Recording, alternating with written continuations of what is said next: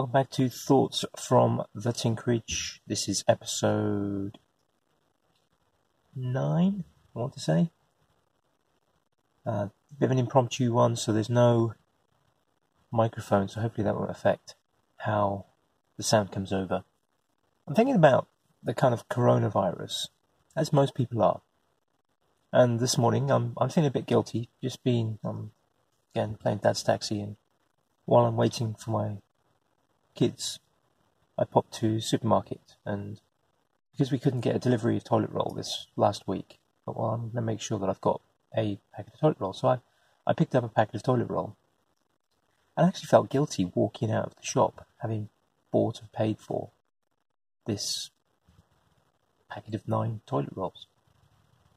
Uh, it's strange, isn't it? Yeah, I was seeing people with trolleys with yeah, two, three packets. And it, it got me thinking to uh, a couple of things. Again, kind of almost thinking back to the early 2000s. And in fact, in, in the late 90s for, uh, for another one. And it, it's, again, associating perhaps with, with people. In the, actually, I'd like to say mid 2000s. And I'll talk about this again at length because it's, it's certainly something I think other people need to hear. I went to a talk by uh, a brilliant young woman called Debra Searle. And just to give you the very short version here and now, she took part in a competition to row across the Atlantic with her husband, who was an Olympic rower. A week in, he developed ocean phobia. It took another week for the rescue boat to arrive. When the rescue boat arrived, and obviously they were disqualified from the race, rather than climbing onto the rescue boat, she decided to carry on rowing and spent, I think, the next three months rowing across the Atlantic. It's an epic tale and uh, certainly a book I would recommend reading, as she's done many TED Talks and other talks, and it's a fantastic story. But there was one one kind of snippet that I take from that story and I often kind of get reminded about. And that's the bit where she wrote on the hatch surround that was in front of her as she was rowing the words, choose your attitude. And I think that's, that's something that we forget that we can actually do. We can choose how we react to things. It's not always easy to choose perhaps the a, a good approach and a good I suppose depends on your viewpoint. Yeah, sometimes it's right to perhaps be angry about something. Sometimes it's right to be sad. Um, but I think sometimes we also don't necessarily choose the best possible attitudes and attitudes that maybe are detrimental to our own physical and particularly mental health. As I was thinking about this last night, I, it reminded me also of a course that I did in the 1990s. I can't remember exactly when now. It would have been prior to 99, I think. So some sometime between 97 and 99. It was a behaviour management course, and it was led by a gentleman called Andy Vass. Now, the fact that I can remember his name is is is quite telling. I have, or I did, in my twenty plus years of teaching, attended dozens and dozens of training courses. Some of them just a, a single hour, some of them full day. Some of them led internally, some of them shared by with other schools in kind of local area. Some of them run by companies uh, who who do just do so for profit. Uh, that's something I'll probably talk about at some point. I have a bit of a uh, bug in my ear about that sometimes. But this particular course, it was it was run by a gentleman called Andy Vass. He is not an unknown name in the British education world. Uh, very well known for his behaviour management, amongst other things. And I, I can only I can remember two things from that course. One was chatting to a teacher from a very difficult area of London who was passing tale of some of the behaviours that she had seen in her classroom and other colleagues in her school were suffering. And I thought I was in a difficult school at the time. It really kind of made, it kind of you know, put things into perspective for me. The other thing, the kind of know, the, the meat of the, the course, there, there, were, there were lots of things. There were some real key issues. But there was this one particular point that really struck home with quite a few of us. And it's possibly one of the most important points when thinking about behavior management. There are quite a lot. I, I have uh, written a few articles, not published, but I've written a few articles.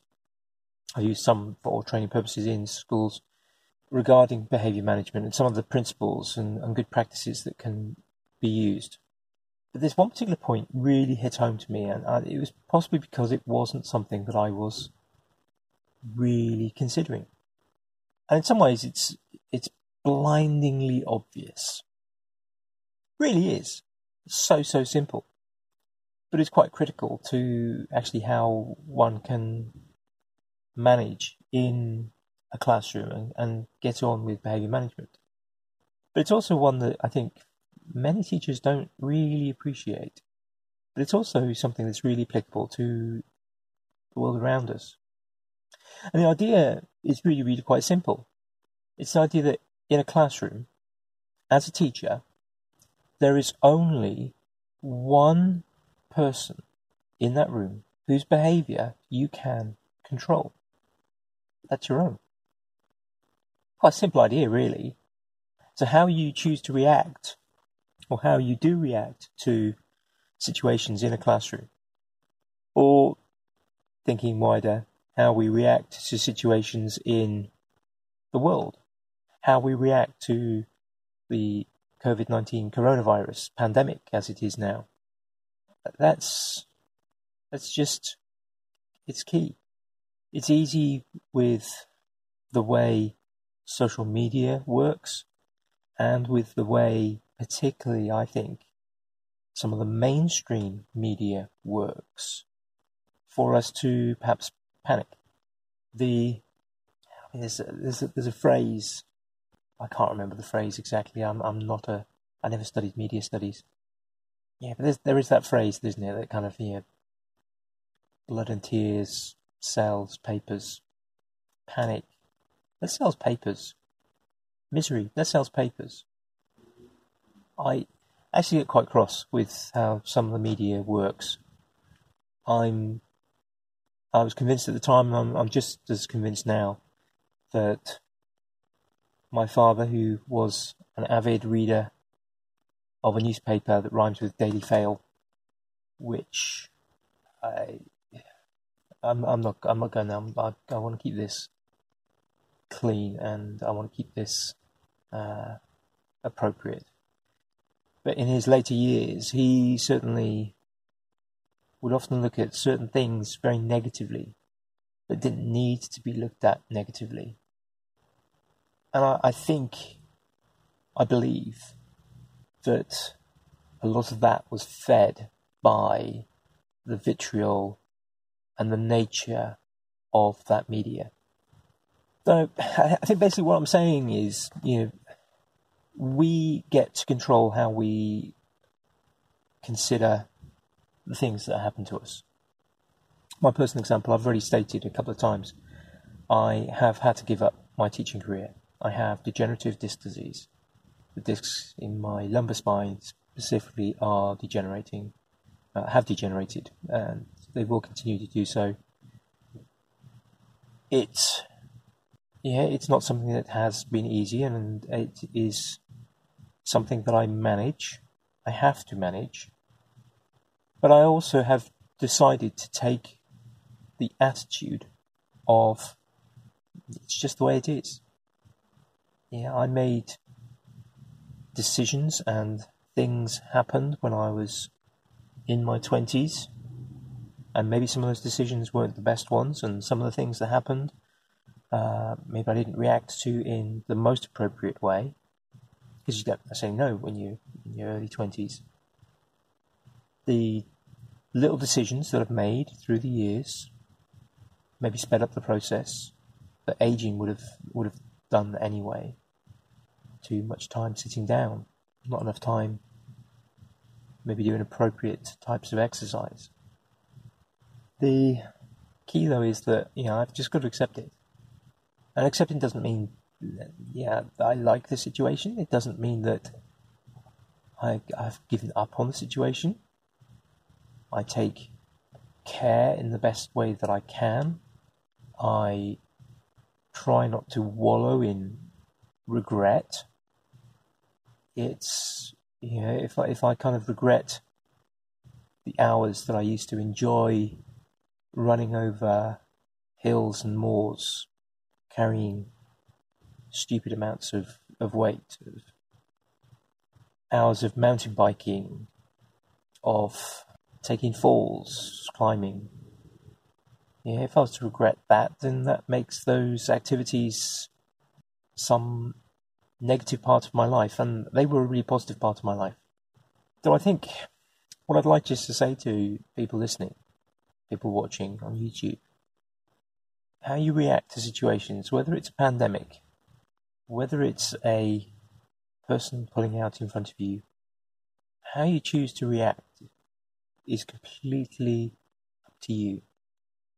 Yeah, I was I was queuing to go drive, pull into the car park, the long queue at the supermarket earlier. There was a gentleman in the car behind me. Uh, it was clear that there were three small children in the car. Uh, certainly kind of toddler, older toddler age. And he was smoking. Now, I believe that's now currently in the UK illegal to be smoking in a car with children under the age of 14, I think, or 16 and it, it it's something that I get very annoyed about. Now, the situation obviously it's not a situation where the car park key or it wasn't in the car park; it's actually on the kind of road leading into the car park. Some traffic lights.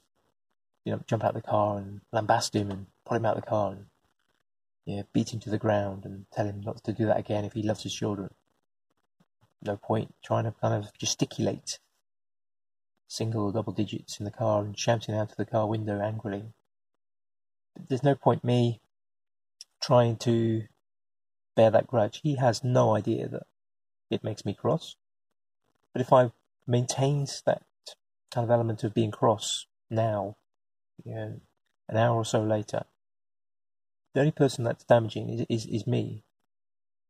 So I have, yeah, I, I've chosen to take that bit of information, slot it away. It's as I said, it, it's it's it's okay to be angry sometimes. It's okay to be sad. It's okay to have a rant. Yeah, in in the right place, in the right circumstances, maybe with the right people. But you know, don't hold on to these things. Yeah, it's when we hold on to the kind of negativity that will have a the biggest impact on us, and that's the biggest negative impact on us.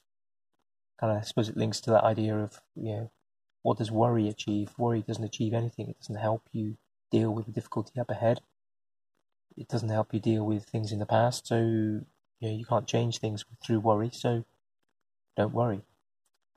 I guess it's very similar to that. So choose your attitude. Remember, you only have control over your behavior, no one else's. But sometimes by taking control of your behavior, that has a knock on effect on other people. Thank you for listening once again. If you have any comments, please do reach out. The best way for that is through Instagram, Thoughts on the Tinkerage, or Andy CPU. Uh, you can also leave comments if you want to be more public on Thoughts the Tinkerage YouTube channel when that goes public. Uh, if you're not subscribed to that, it'd be great if you could. I'd love to get to the 100 subscribers so that I can claim the custom URL. Uh, that would just be a, a, really nice little thing to do. I'm not looking to get thousands of subscribers on that channel. I, I, don't think it's possibly the right medium for it, but it'd be great to get to 100. And claim that URL. Though, keep safe. Keep thinking about how you can help other people, even if it's just in small ways, just a smile, only taking one packet of toilet roll. Bye for now.